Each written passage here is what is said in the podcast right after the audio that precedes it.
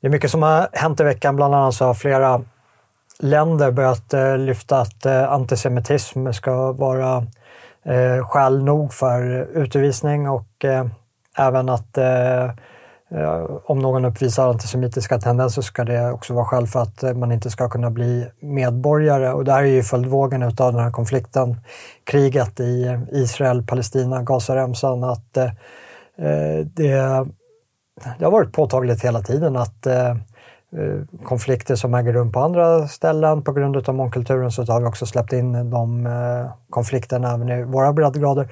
Men eh, i samband med de tidigare konflikterna som har återspeglat det här fenomenet så har vårt etablissemang inte reagerat. Och på samma sätt så har vårt etablissemang inte heller reagerat när de här krafterna har eh, hyst enorma antivita sentiment. Eh, en, Eh, vi har haft en stor problematik med den här invandringsvågen som har kommit till Sverige sedan mångkulturens införande på 70-talet. Och det har bara accelererat eh, den här svenskfientligheten och eh, eh, det har mynnat ut i att vi har förnedringsrån, unga tjejer som svenska tjejer som går till skolan blir kallade för svennehoror. Våra unga grabbar blir förnedringsrånade. Och eh, det här har liksom inte riktigt eh, lyfts upp eller ens erkänts av etablissemanget utan det har hela tiden nedtonats. Eh, och det har nedtonats med förevändningen att eh, om vi pratar om de här sakerna, om då kanske vi inte kan fortsätta med invandringen som om att invandringen är ett eh, självändamål. Och det som har hänt nu är att på grund utav att eh, det är inte svenskfientliga tendenser eller tyskfientliga tendenser, får vi kolla på Tyskland, för det är det landet där den tyska regeringen lägger fram ett nytt lagförslag som ska innebära att eh, invandrare med eh, antisemitiska tendenser inte ska få bli tyska medborgare. Och sen så har vi även sett eh, den formen av retorik i Sverige med Ebba Busch Thor som eh, menar på att eh, Eh, som, vill att eh, vi ska kunna utvisa eh, invandrare då som har de här tendenserna också. Och Ebba Busch går ännu steget längre och eh, gör en eh, direkt amerikanifiering och refererar till vår kristna bas som en judio-kristen värdegrund, vilket eh, är ett nytt fenomen även i, i Amerika. Som, Eh, jag är uppvuxen i en kristen familj och vi pratade aldrig om judio-kristna värderingar utan vi pratade om kristna värderingar. Det är ett eh, en begrepp, en religion som står på ett eget ben utan den här eh, judio-passusen. Och den passusen är inlagd där på, utav en anledning, för att kunna styra narrativet i, i en viss riktning. Och det, det är visst, det är bra så att eh, vi ska inte ha de här människorna, för de här människorna som hyser de här antisemita tendenserna som nu ligger till eh, grund för att börja prata om eh, återvandring, de människorna hyser ett enormt svenskfientligt förakt också. Så det, det finns liksom inget motsatsförhållande där, utan det som är upprörande är att eh, att det sker under förevändningarna av antisemitism. Vad är felet över att vi bor i Sverige, här är en svensk befolkning och vi värnar svenska intressen och vi vill inte ha människor här som hatar eller föraktar eller rånar, misshandlar eller ger sig på svenskar för att de är svenskar. Det om något borde ju ligga som grund eh, för att eh, sådana människor inte ska bli medborgare eller ens ska välkomnas Eh, hit i överhuvudtaget. Och sen så håller jag ju med om eh, Eh, utgångspremissen för, eh, för de här förslagen över att varför skulle vi vilja, var ligger det i det svenska intresset att vi får hit människor som hyser ett eh, enormt förakt mot en annan grupp människor? Oavsett fall det rör sig om judar, palestinier, eh, afrikaner, asiater, sydamerikaner. För vi ser de här tendenserna hela tiden. Eh, jag har från egen erfarenhet haft en del med eh, sydamerikaner och chilenare att göra och eh, eh, när det då kommer in på den politiska biten så har ju de då, många av dem flytt från eh, eh, Pinochets Chile, de hyser starka socialistiska tendenser och de tar med sig det hit. Och det är den utgångspunkten de har. Och det blir enormt känsloladdat om det är så att de har flytt från en politisk eh, föreställning Eh, och vill inkorporera den politiken som eh, i många gånger, eh, inte just i det här exemplet med Chile, men får vi kolla på Kuba, Venezuela, Vietnam, så har ju de också flytt från de egna policies, Östeuropa under Sovjettiden, så har de ju flytt från socialismen och så vill de fortsätta främja den socialismen här och det blir extremt känsloladdat. Och vi såg det med Palme som eh, var vår statsminister när vi klubbade igenom att Sverige skulle bli en mångkultur. Att eh, anledningen att vi inte tog eh, in eh, vietnameser under Vietnamkriget berodde ju på att eh, de eh, som då skulle komma skulle ha flytt från socialismen och kanske varit mer orienterade mot eh, eh kapitalism eller frimarknadstendenser eller vad det än må vara. Och då förklädde Palme det med att kulturerna är så långt borta från varandra. Men det, handlar inte, det var inte ett kulturellt eh, påstående från hans sida utan det var ju att eh, politiken är så långt borta från varandra att nu tar vi in människor då, som eventuellt inte kommer att eh, rösta på Socialdemokraterna. Och det här har ju varit en gammal tradition inom svensk socialdemokrati att eh, man ser till att eh, hjälpa de människor som också kommer att hjälpa en själv. Alltså att vi kan ha en politik som är väldigt öppen, hjärtlig mot eh, andra. Vi kan ta in andra människor, men då gäller det också att de ska hjälpa oss. Varför skulle vi annars vilja hjälpa dem? Alltså om vi pratar utifrån det socialdemokratiska perspektivet. Vi tar in människor som är beredda att eh, rösta på oss, annars så tar inte vi in dem. Vilket eh, det här exemplet med Vietnam vittnar om. Men det var faktiskt inte det som jag tänkte prata om i, i det här avsnittet. Utan jag tänkte prata om historien om Sverige och de här svarta människorna då, som eh, var först att beträda våra breddgrader.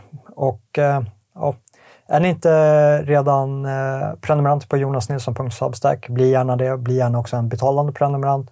Och eh, som eh, tack för det så får ni också ett privat eh, RSS-flöde som gör att ni kan lyssna på den här podden direkt in i er poddapp samt att en del av poddavsnitten är också helt dedikerade för prenumeranterna och det är ni prenumeranter som möjliggör allt arbete som sker på, på kanalen. Så det ska ni ha ett stort tack för och så uppskattar ni eh, de produktioner som eh, genomförs här så bli gärna en betalande prenumerant. Och sen innan vi halkar in på eh, avsnittet om de här nya svenskarna eller gamla svenskarna eller det här cirkulära resonemanget som kan komma härifrån i och med att det är eh, invandrare från Tensta som spelar de här första människorna som kom hit. Så Eh, och det är väl de människorna som står här snart in, i en majoritet i Sverige också. Så har jag lite glädjande nyheter och eh, det är att eh, min eh, nya bok är klar. Som handlar om det vilda sydafrikanska landskapet med dess fauna, djur. För er som har följt kanalen ett lite längre tag vet att jag volontärarbetade med en antitjuvskyddsenhet i Krügerparken förra året. Och, eh, vid sidan av gevär så hade jag också med mig kameran. Så jag sköt en hel del djur, eh, enbart med kameran ska tilläggas. Och eh, det har nu, eh, arbetet har nu resulterat i att jag har satt samman en serie av wall arts men också en eh, fotobok och det kommer jag lansera i Svenskarnas hus den 25 november på deras eh, sexårsfirande. Så jag hoppas att få se så många av er som möjligt där och man kan också, om man inte har möjlighet att komma till det boksläppet så kan man också förbeställa den eh, boken då på jonasnilsson.substack.com. Eh, det finns länk i beskrivningen här nedan. Men då har i alla fall eh, SVT eh, tagit eh, den svenska historien utifrån eh, det här perspektivet, utav de här nya rönen som eh, menar på att eh, de första människorna som kom till våra breddgrader var mörkhyade. Och jag kan säga så här, jag har ingen insats i det här gamet. Jag bryr mig verkligen inte det minsta över vilka de första var som kom hit eller inte kom hit eller hur de såg ut eller inte såg ut. Eh, för mig är det snarare drivet av nyfikenhet över hur saker och ting förhåller sig. Och eh, det finns en vetgirighet där som eh, jag snarare eftersträvar på ett, på ett nyfiket sätt snarare än att stärka någon förutbestämd uppfattning jag har, för det har jag verkligen inte. Och för, för mig så är det enbart faktaläget det handlar om när jag vill se sådana här former av dokumentär. Det är det jag tycker är intressant. Så det jag blir upprörd över när man eh, ser det här, det är den här återkommande politiseringen utav vår historia. Där man tar vår samtid och eh, man klistrar på det på, ett, eh, eh, på en dåtid för att kunna forma en framtid. Och då har vi då de här urmänniskorna som kom till Eh, Sverige efter istiden under stenåldern. Och eh, vi har ett eh, genetiskt arv utav dem, vilket fram, ironiskt nog framkom i det här första avsnittet. både, jag tror att det både var i avsnittet av dokumentärserien, men de har ju, parallellt med det så har de också ett eftersnack där det är Eh, några sakkunniga tillsammans med en komiker, lustigt nog, eh, som diskuterar avsnittet. Jag kommer inte ihåg om det, det framkom i den diskussionen eller om det kom framkom i dokumentären. Och det är att vi har ett ganska stort genetiskt arv Eh, från de här allra första människorna som kom hit. Så man kan ta ett DNA-test och så ser man eh, hur mycket besläktad eller inte besläktad man är med de här första människorna. Så det borde kunna göra sig självt. Då är det lite intressant att om det finns misstankar om att de här var då mörkhyade med blåa ögon och eh, i och med att vi också har ett genetiskt arv från dem, vi svenskar, så är det väl det rimligaste man skulle kunna göra är att man tar en svensk som då delar det här arvet från de här människorna och eh, sminkar dem med en lite mörkare hy. Och sen hur mörk den här hyn är, det, det vet man inte riktigt.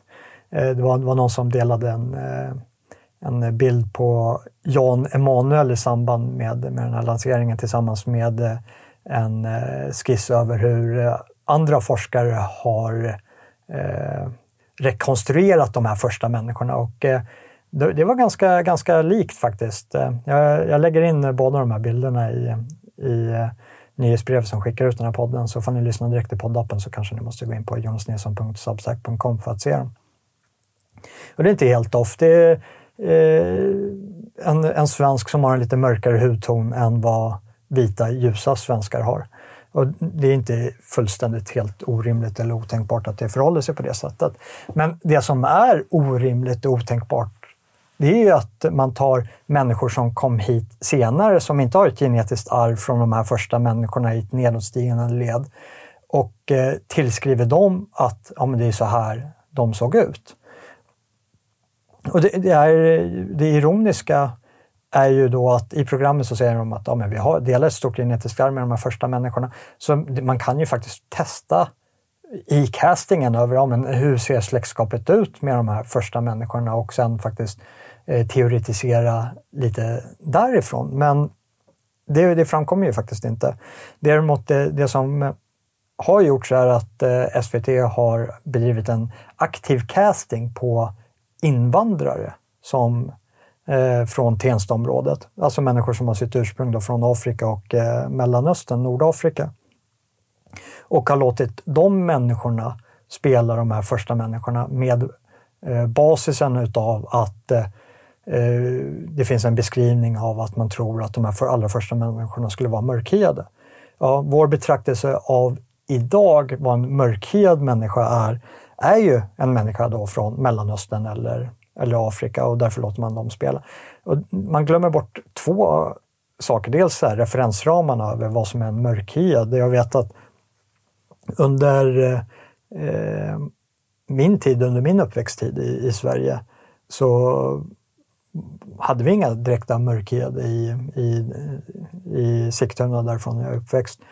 Eh, det, var, det var någon eh, adopterad och eh, det, var, det var någon mulatt utslaget på i princip hela skolan. Och då hade det här blandsamhället redan tagit sin, sin början. Så, men det hade liksom inte kommit in riktigt där, där jag var. Och eh, går man ännu längre tillbaka i tiden, på, till så här svenskt 60-tal, det räckte med att du var mörkhårig. En, en mörkhårig svensk. Så kunde du bli kallad för svartskallen. Eh, bli retad för att vara svartskalle i svenska skolan. Eh, och det, det sätter, zoomar man ut lite, så sätter det också lite så perspektiv på över vad som är en mörkhyad eller, eller inte och över hur, hur det betraktas. Jag minns eh, bland annat Lasermannen skriver i, i sina memoarer eller i, i boken som skrevs om honom, att han blev till exempel också retad för att eh, vara en svartskalle under, under hans tid i, i svensk skola. Så, och det här har ju ändrats med att våra referensramar har ändrats över vem det är som kan betraktas som, som svartskalle. Och eh, det har ju en eh, ganska här, negativ eh, klang till sig, ordet i sig, och det, det hade det ju även, även då. Och eh, jag har ju rest en hel del i, i Sydafrika. Eh, bland annat det här boksläppet baseras ju på mitt arbete i Sydafrika. Och eh, den vita minoritetsbefolkningen där är ju Hollands ättlingar och eh, påminner mycket om oss eh, svenskar. Jag känner inte att jag är främmande i någon, någon här, genetisk bemärkelse när, när jag umgås med afrikanerbefolkningen. Men de är också en stor del utav en så sydeuropeisk befolkning och till viss del även en viss eh, hybridbefolkning, en blandbefolkning. Och eh, där någonstans på den där gråskalan så klassificerar eh, sydafrikanerna, alltså i bred bemärkelse, eh, ganska mörka greker som, eh, som vita på ett sätt som vi inte skulle göra i, i Sverige. Utan eh, på samma sätt som eh, eh Lasermannen var att betrakta som en svartskalle så betraktas ju många eh, sydeuropeer som kommer till Sverige som det också, även fast de på en eh, global skala och ifall man inte befann sig i ett land som bara bestod av lintottar eh, så hade man ju betraktat dem som, eh, som vita också, portugiserna, spanjorerna, eh, italienarna. Och det här är ju bara, bara ytligt eh, över eh, eh hårfärg och Eh, hudfärg eller liksom nyans på hudfärg. Sen eh, så har vi också så fenotyper och det är väl här det blir största problemet med att de har rekryterat människor från, eh, från Tensta. Och där tror jag att man, eh, människor av idag är väldigt blinda utifrån en viss form av begreppsförvirring när man pratar om en eh, mörkhyad att eh, ja, men vi människor, vi skiljer oss inte åt i överhuvudtaget. Det finns en en ras och det är människosläktet. Och eh, sen så finns det eh, vissa eh, hudnyansskillnader på det här. Och jag är likt alla andra svenskar har väl galna socialliberaler i släkten som påminner om, inte vet jag, bibliotekstanter som skriker sig hesa om att det finns ingen skillnad mellan folk utan det är bara hudfärgen. Och eh, kollar man då på fenotyper, det är, det är en enorm skillnad på hur människor ser ut eh, eh, mellan olika grupper, om, även om man tar bort eh, hudfärgen. Vi skiljer oss ju avsevärt mycket åt. Och hade vi inte gjort det så hade det ju varit helt eh, fullständigt omöjligt att kunna kategorisera en eh, albino över vilken folktillhörighet eh, eh, den individen har eller varifrån eh, den individen härstammar. Är det en albino med, från Subsahara, du ser ju det lika lätt som oavsett fall den har pigment eller inte. Det borde ju vara helt neutralt att du omöjligt skulle kunna gissa att ja, men du, kommer du från, eh, har du ursprung från Ostasien eller Europa eller Afrika? Det, det är inte så, så vi ser ut och det, det är ju det som blir problemet när man har den här eh, typ naiva uppfattningen, återkommande ord för att beskriva svenskt politiskt etablissemang där SVT och producenterna till den här serien kan eh, kategoriseras. Ja, men här är beskrivning av en mörkhyad och man tar inte fenotyperna i beaktande. Och eh, så finns ju hela tiden det här politiska underliggande budskapet att eh, vi eh, är samma på, på sätt och vis. Då. Och, eh, invandring har alltid varit och det är ingen skillnad på afrikaner, mellan, folk från Mellanöstern eller europeer, utan vi är egentligen samma. Och eh, det är de här underliggande strömningarna och den här politiseringen och, eller viljan till att eh, rättfärdiga dagens samhälle genom dokumentärer som gör det väldigt, eh, väldigt osmakligt. Så det är, det är inte bara ytan vi skiljer oss på, utan det är snarare den minsta skillnaden skulle, skulle jag tro när det gäller en betraktelse mellan, mellan folk. Och det är så här, när eh, jag började engagera mig på slutet på 90-talet så var det så att eh,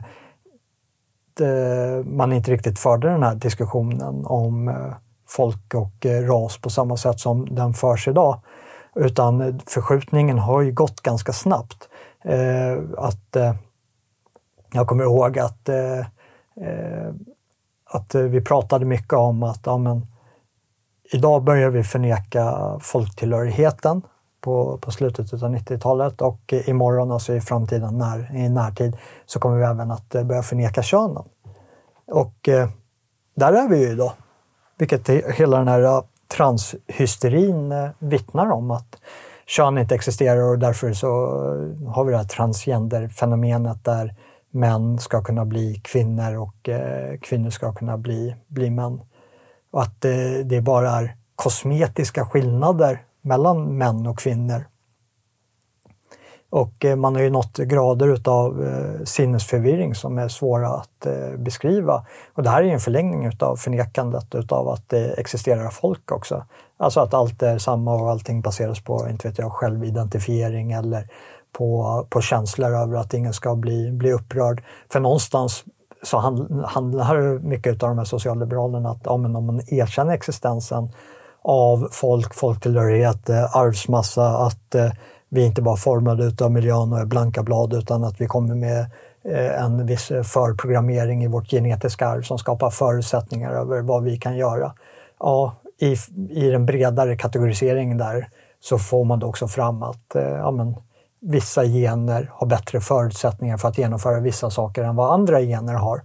Och eh, slaget på gruppnivå så föreställer de sig att man får någon eh, ondskefull hierarki här. Eh, och det är inte så det för, för, förhåller sig.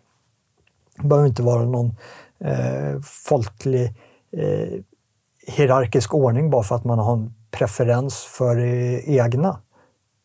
Eller ens erkänner eh, faktiskheter över hur saker och ting förhåller sig. Och på samma sätt som att eh, vi, vi har en större, för man tänker sig ner och zoomar in på, på folktillhörighet och börjar tänka sig på individ. Eh, och spe, speciellt om man är eh, föräldrar till flera barn. Jag är tvåbarnsfar eh, far och eh, förhoppningsvis snart även till, till en liten flock, mer, fler än två, är ambitionen i alla fall. Men eh, det man kan urskilja där är att miljöfaktorerna är ganska lite över den eh, personliga eh, temperamenten över hur eh, individerna är. Att de skiljer sig väldigt mycket åt, eh, även fast det är syskon som är uppväxta i exakt samma hushåll och eh, eh har samma form av yttre påverkans, eh, påverkansmiljö. Och det finns ju ingen hierarkisk eh, ordning eh, där inblandat och eh, poängen som jag försöker, försöker förmedla är att vi skiljer oss mer inuti oss än vad vi skiljer oss eh, utifrån. Eh, mina, mina två döttrar är eh, väldigt lika varandra eh, rent utseendemässigt. Men skiljer sig avsevärt när det kommer till temperament och beteende. Och så är det mellan, mellan alla individer. att det, det ytliga och påtagliga och mätbara i form av den mänskliga faktorn och vad vi kan iaktta är ju de, de minsta skillnaderna mellan oss över längd, muskelmassa, eh, hårfärg eh, och hudtoner utan de stora skillnaderna är ju faktiskt eh, invändigt oss. Det är där någonstans man definieras som eh, eh, individ, människa och eh, även, eh, även folk, vilket är extremt kontroversiellt eh, påstående att det skulle vara de inre egenskaperna snarare än de yttre egenskaperna som, som gör oss olika. Men jag menar på att eh, det är faktiskt så det förhåller sig. Och en intressant aspekt som, eh, som, som eh, kan påvisa det här, nu är inte jag eh, någon, eh, jag, jag gillar evolutionärspsykologi, jag gillar att eh, kunna teoretisera om mänskligt beteende över hur eh, vårt beteende kan eh, hitta olika former av förklaringsmodeller till vad som har främjat livet. Eh, och, eh, men annars så, så kollar jag gärna bara på hur eh, faktaläget eh, ser ut utan att dra några längre växlar på det. Och eh, många utav oss europeer, vi har ett släktskap med neandertalare. Eh, och jag tror att eh, det räknas som ganska mycket hos vissa individer för man har 2-3 procent utav neandertalare och sen så räknas det som europé att du eh, räknas som att eh, det är lite om du har 1 procent. Och det här är då lite unikt för oss europeer, mera släktskapet med neandertalare och du återfinner inte de här procenthalterna inom andra folk. Du kan kanske hitta eh, någon, någon strimma hos andra folk, eh, alltså 0,0 någonting. Och på samma sätt där med eh, asiaterna, att de har en eh, motsvarande arkaisk eh, hominid som heter Denisovan, som de också delar någon procentenhet med. Nu är Asien ganska stort, men där jag tror att eh, aboriginerna i Australien kanske har ett eh, arvsanlag som går upp mot 3 procent upp mot, eh, till eh, Danosuman och eh, sen så rör sig kanske runt 1 i, i övriga Asien. Och det är samma sak att eh, det här, vare sig Danosuman eller neandertalare återfinns riktigt hos eh, eh, Subsahara-afrikanen. Men det som är intressant är att vi, vi, har inte den kunskapen om alla de eh, arkaiska hominidsläkterna som har existerat. Och det vet vi eh, dels genom att eh, bara, bara för att man har kontroll på ett faktaläge så betyder det inte att man vet vad som är, är bortom det. Men vi vet det rent eh, genetiskt att för att vi ser spår inom den subsahariska befolkningen, att de har en motsvarighet till vad neandertalaren och eh, denisovan, eh, humaniden var för europeer och, eh, eh, och asiater som de delar uppemot 19 procent med. Vilket är en eh, enormt hög summa till en eh, arkaisk humanoid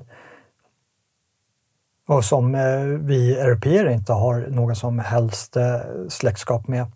Så den här um, ut ur Afrika-teorin är ju eh, är inte sann att vi har en gemensam ursprungskälla utan eh, det, det, det, mänskliga släktet, vad som ser ut vad man lägger ut det på bordet, är att vi har eh, tillkommit på olika håll, olika kanter och sen så har vi eh, hybridiserats och blivit en blandning utav olika strömningar och det släkt, människosläktet vi ser av idag med eh, den enorma variation vi faktiskt har inom människosläktet är, eh, har sitt eh, ursprung från de här olikheterna. Och det finns lite olika teorier till varför vi, vi lyckades konkurrera ut neandertalarna till exempel. Det finns ju vissa som menar på att neandertalarna var väldigt eh, intellektuella, att de hade väldigt högt IQ, eh, men eh, högre än vad vi har. Men anledningen att eh, vi kunde manövrera ut dem, eller liksom, det kanske inte skedde under sådana förhållanden att vi manövrerade ut dem, men att vi blev mer framgångsrika och eh, dominerade ut dem. Eh, vi har ju lite neandertalarblod i oss, så vi har ju blandat oss med oss med dem. Och det är att vi har en högre grad av kommunikativ förmåga en högre kognitiv förmåga i form av att kunna artikulera på ett sätt vilket gör att eh, vi kan föra information inte bara mellan oss, alltså mellan olika stammar där vi kan dela information och eh, få en större kunskapsbas, men att vi kan också föra det vidare över generationsgränserna. Och eh, då är inne på någonting som kan refereras som den, den kulturella evolutionen jag vet att eh, eh, Dr. Lothrop Stoddard eh, går in mycket på det. Eh, han, han, skrev en väldigt bra bok, eh, The Menace of the Underman, som jag starkt kan rekommendera. Jag tror den finns på, på Logik.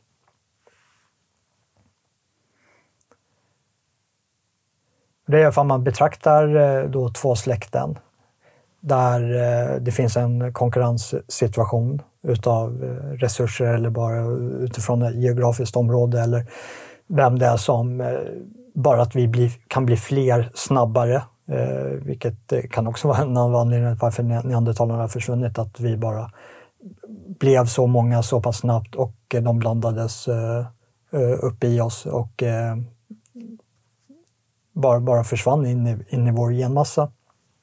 Men det är också för att för varje generation som går, om du faktiskt eh, har bättre förmåga att kunna kommunicera och eh, kunna ta till sig eh, den informationen som sägs, är ju att du bygger hela tiden på eh, de tidigare generationens axlar.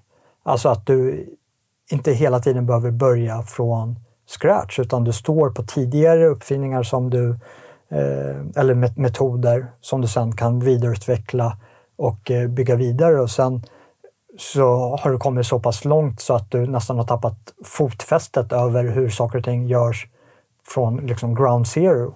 Där hur man hanterar saker och ting från början. Och det är en situation som vi befinner oss i idag, den civiliserade västerländska människan. Att eh, om vi tar bort eh, den förkunskapen som har byggts upp över tid till eh, vart vi befinner oss och eh, den mattan dras undan oss så skulle vi ha väldigt svårt att kunna anpassa oss eh, efter nya omständigheter. Alltifrån bara över hur eh, man, man ska ta hand om eh, en, eh, en gård, över att se till att man har mat över vintern och alla de här basala sakerna för att kunna leva har ju vi lyckats eh, bygga bort för oss. Just på grund av att vi kan stå på tidigare generationers axlar när det kommer till att vi bygger på informationsläget för varje generation som går. Och har du inte samma kommunikativa förmåga, även fast du är väldigt eh, intelligent, så blir det ju att du, du, bara lär ut det du själv fick lära dig. Och det är svårt att bygga vidare på det genom en bredare kunskapsbank. För det som gör oss till en civilisation är ju inte att en person har koll på allt, vilket det blir nästan om man ska zooma ner det till, för man nu går in på den här teorin rörande neandertalarna och de stora skillnaderna till oss på Homo sapiens sapiens, är ju att eh, en neandertalare var tvungen att kunna allt för att förstå sitt, eh, sin samtid i den stammen över hur de jagade, hur de överlevde och förde den informationen vidare nästan på mer på ett djuriskt plan över hur vi betraktar över hur djur för vidare sin information. De är väldigt duktiga lärare för att eh, lära sina, sin avkomma att kunna överleva under de förutsättningar som de har, men de har svårt att bygga vidare den informationen och stå på den informationen för att underlätta ytterligare. Och sen längs vägs ände så glömmer man bort liksom de här nedersta byggklossarna och då måste man kanske bli påmind eh, om dem emellanåt och det är väl där vi befinner oss nu. Eh, bland annat med de här Eh, Eh, förnekandet utav, utav könen och varför vi hade eh, socialiserade könsroller en gång i tiden. Eh, ignorerar vi de sakerna idag så kommer naturen göra sig påmind till varför vi införde sådana former av socialisering och strukturer tidigare för att hantera de problemen som faktiskt fanns där.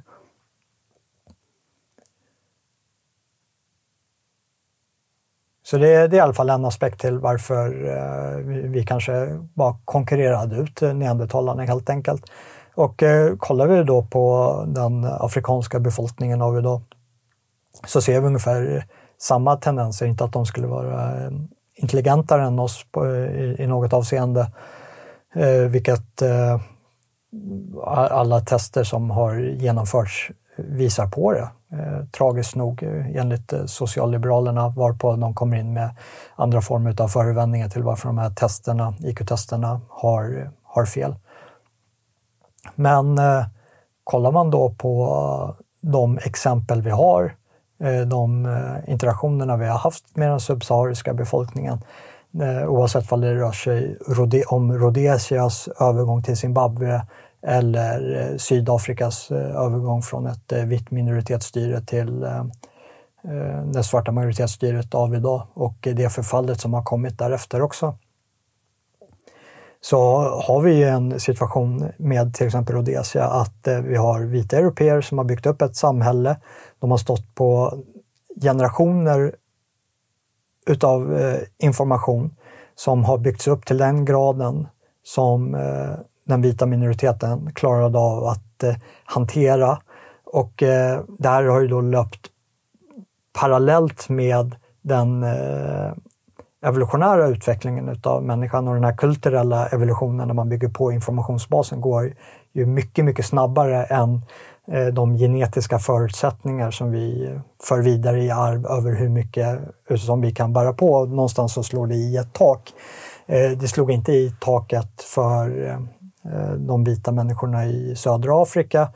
Men när de lämnade efter vad de hade byggt upp till en befolkning som inte har gått eh, den här eh, kulturella evolutionsvägen av att ha fört vidare från sin egen ansamlade bas utav kunskap till nästa generation som de bygger vidare på, utan de tar över ett annat folks kunskaps och civilisationsöverlämnande. Så raserades det ned till den nivån som det nya folket stod på. Och eh, det här är för mig den mest rimliga förklaringsmodellen till varför Zimbabwe blev Afrika efter att de fick ta över ett europeiskt land i form av Rhodesia. Det, det ger geografiska ytat vart det här landet befinner sig på spelar ingen som helst roll för ekvationen utan det är ju det folket som bär upp den civilisationen som är där som det handlar om. Och eh, den subsahariska befolkningens axlar klarade inte av att bära den eh, civilisationsbörda som eh, efterlämnades dem. Och eh, ibland så bygger man för högt helt enkelt, även fall det rör sig om eh, den egna befolkningen. Att någonstans så lägger vi på mer klossar än vad vi själva klarar av att bära också. Och det är väl där någonstans man ser ett eh, civilisationsförfall. Och sen så påskyndas den här processen för det är så att man också släpper in en befolkning som inte har de genetiska förutsättningar av att bära den civilisationen som eh, ett annat folk har, eh, har byggt upp. Och det är där vi är, där vi är idag och det är därför att många europeiska, vad som var tidigare europeiska stadsdelar inte längre kan räknas som europeiska för att det inte längre bebos av europeer. Och det är också anledningen till varför Orania i Sydafrika kan betraktas som ett europeiskt landområde med europeisk standard. Jo, för att det är europeer som bor där samtidigt som grannområdena som är, domineras av eh, den subsahariska svarta befolkningen eh, lever på det sättet som eh, påminner mer om eh, det mörka, mörka Afrika. Så skillnaden mellan oss och vad som eh, är ju inte bara färgtonen utan det är också vad som är, eh, är inom oss, de genetiska förutsättningar som vi har att uh, arbeta med.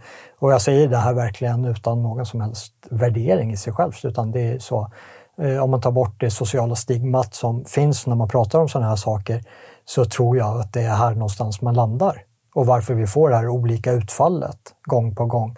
Eh, i, eh, får man ta Afrika som case study till exempel, att eh, under kolonialtiden, under 1700-talet eh, fram in på 1900-talet så var det europeisk standard i alla de länder i eh, Afrika där europeer var och när Eh, européerna drog sig tillbaka så sjönk den standarden ner tillbaka till eh, den eh, nivån som de folken som bebor där klarar av att bära. Och på samma sätt som vi ser i de förorterna till Paris eller Marseille, att de ligger i nivå med den befolkning som bor där och sen så upprätthålls viss form av standard på grund av den större statsapparaten som är där. Men den kommer ju bara upprätthållas så länge som eh, det finns en demografisk eh, guldstandard som eh, är stark nog att eh, bära upp den extra bördan av att eh, behöva inte bara bära för sig själva utan även bära för, för andra. Ja, men det, jag tror att det är också så här, eh, lätt upprörande när man betraktar samhället och alla de lögner som frodas i ett sånt här samhälle som förnekar existensen utav kön och eh, folktillhörighet och att det inte betyder någonting annat än eh, de ord som man lägger in där. Men eh, oavsett vad vi kallar saker och ting eller eh, vad vi lägger in i olika former av begrepp så har det ju fortfarande ett utfall på verkligheten. Och vi, vi kommer få lära oss det den, den hårda vägen med det här mångkulturella experimentet och se samhällets förfall. Jag vet inte hur många eh, Rhodesia-övergångar till Zimbabwe vi behöver bevittna eh, innan eh, vi, vi verkligen lär oss den, eh, den läxan. Och tyvärr så ser det ut som att det inte bara handlar om att vi måste bevittna det utan att vi också måste eh, få leva det själva. Eh, ifall vi ser på nuvarande utveckling eh, av, eh, av Sverige. Och det är sådana här saker som den här dokumentären göder. Det den eh, fortsätter att förblinda den svenska befolkningen till de här uppenbarheterna och på samma sätt som annan populär kultur, vilket den här dokumentären definitivt borde kategoriseras som. Den borde inte kategoriseras som en, eh, en historisk dokumentär utan eh, borde mer kategoriseras inom eh, populärkulturen som, eh, som en reflektion, inte bara utav vår samtid utan eh, som en reflektion utav den politiska elit som eh, försöker ta, ta en riktning för vår, för vår framtid och vad de vill. Och vi ser det i alla möjliga aspekter över hur de eh, svartifierar vår, vår historia i bred bemärkelse med till exempel att eh, låta eh, en subsahara, subsaharisk afrikan spela Cleopatra i, eh, i en filmatisering om eh, de gamla egyptierna. Och eh, det är ju det är ju de här gamla faraoerna, Ramses eh, den andra och de utgrävningar som har gjorts så, eh, så är det ju påtagligt att eh, de är mer besläktade med europeer än, än någonting annat. De mumifieringarna som finns. Där Ramses har röd tonigt hår till exempel och sen så ser man ju fenotypen av hur skelettstrukturen ser ut. Att eh, det inte rör sig om några subsahariska afrikaner i alla fall. Men det är, det är viktigt att vara, vara sann mot eh, historien och stå, kunna stå stadigt på det. För det är därifrån vi också får ett fotfäste att eh, kunna kunna röra oss framåt. För är det så att vi aldrig har existerat, då finns vi inte idag och då kommer vi inte heller finnas, finnas imorgon. Och därför så är det viktigt att eh, hedra det förflutna eh, och eh, faktiskt eh, identifiera och eh, påtala de här, den här politiseringen som, eh, som kommer. Att eh, försöka betrakta vad som faktiskt är utifrån ett värdeneutralt sätt utan de kulturella och politiska skygglappar som kommer av vår samtid när man eh, pratar om de här sakerna. Och det, är, det, är ju, det är ju kontroversiellt, det kostar ju på. Det kostar ju till och med på i, i juridisk mening av att eh, eh gräva allt för djupt i vissa, vissa sanningar. Så man får göra sina, sina avvägningar, men eh, man ska inte tolerera eh, sån här historieförfalskning. Och eh, med det så tackar jag för mig och så hoppas jag att vi hörs till nästa avsnitt och att vi också syns på mitt eh, boksläpp på det fria Sveriges eh, sexårsfirande i Svenskarnas hus den 25 november. Mer information i poddbeskrivningen här under. Och så får ni ha det så gott tills dess.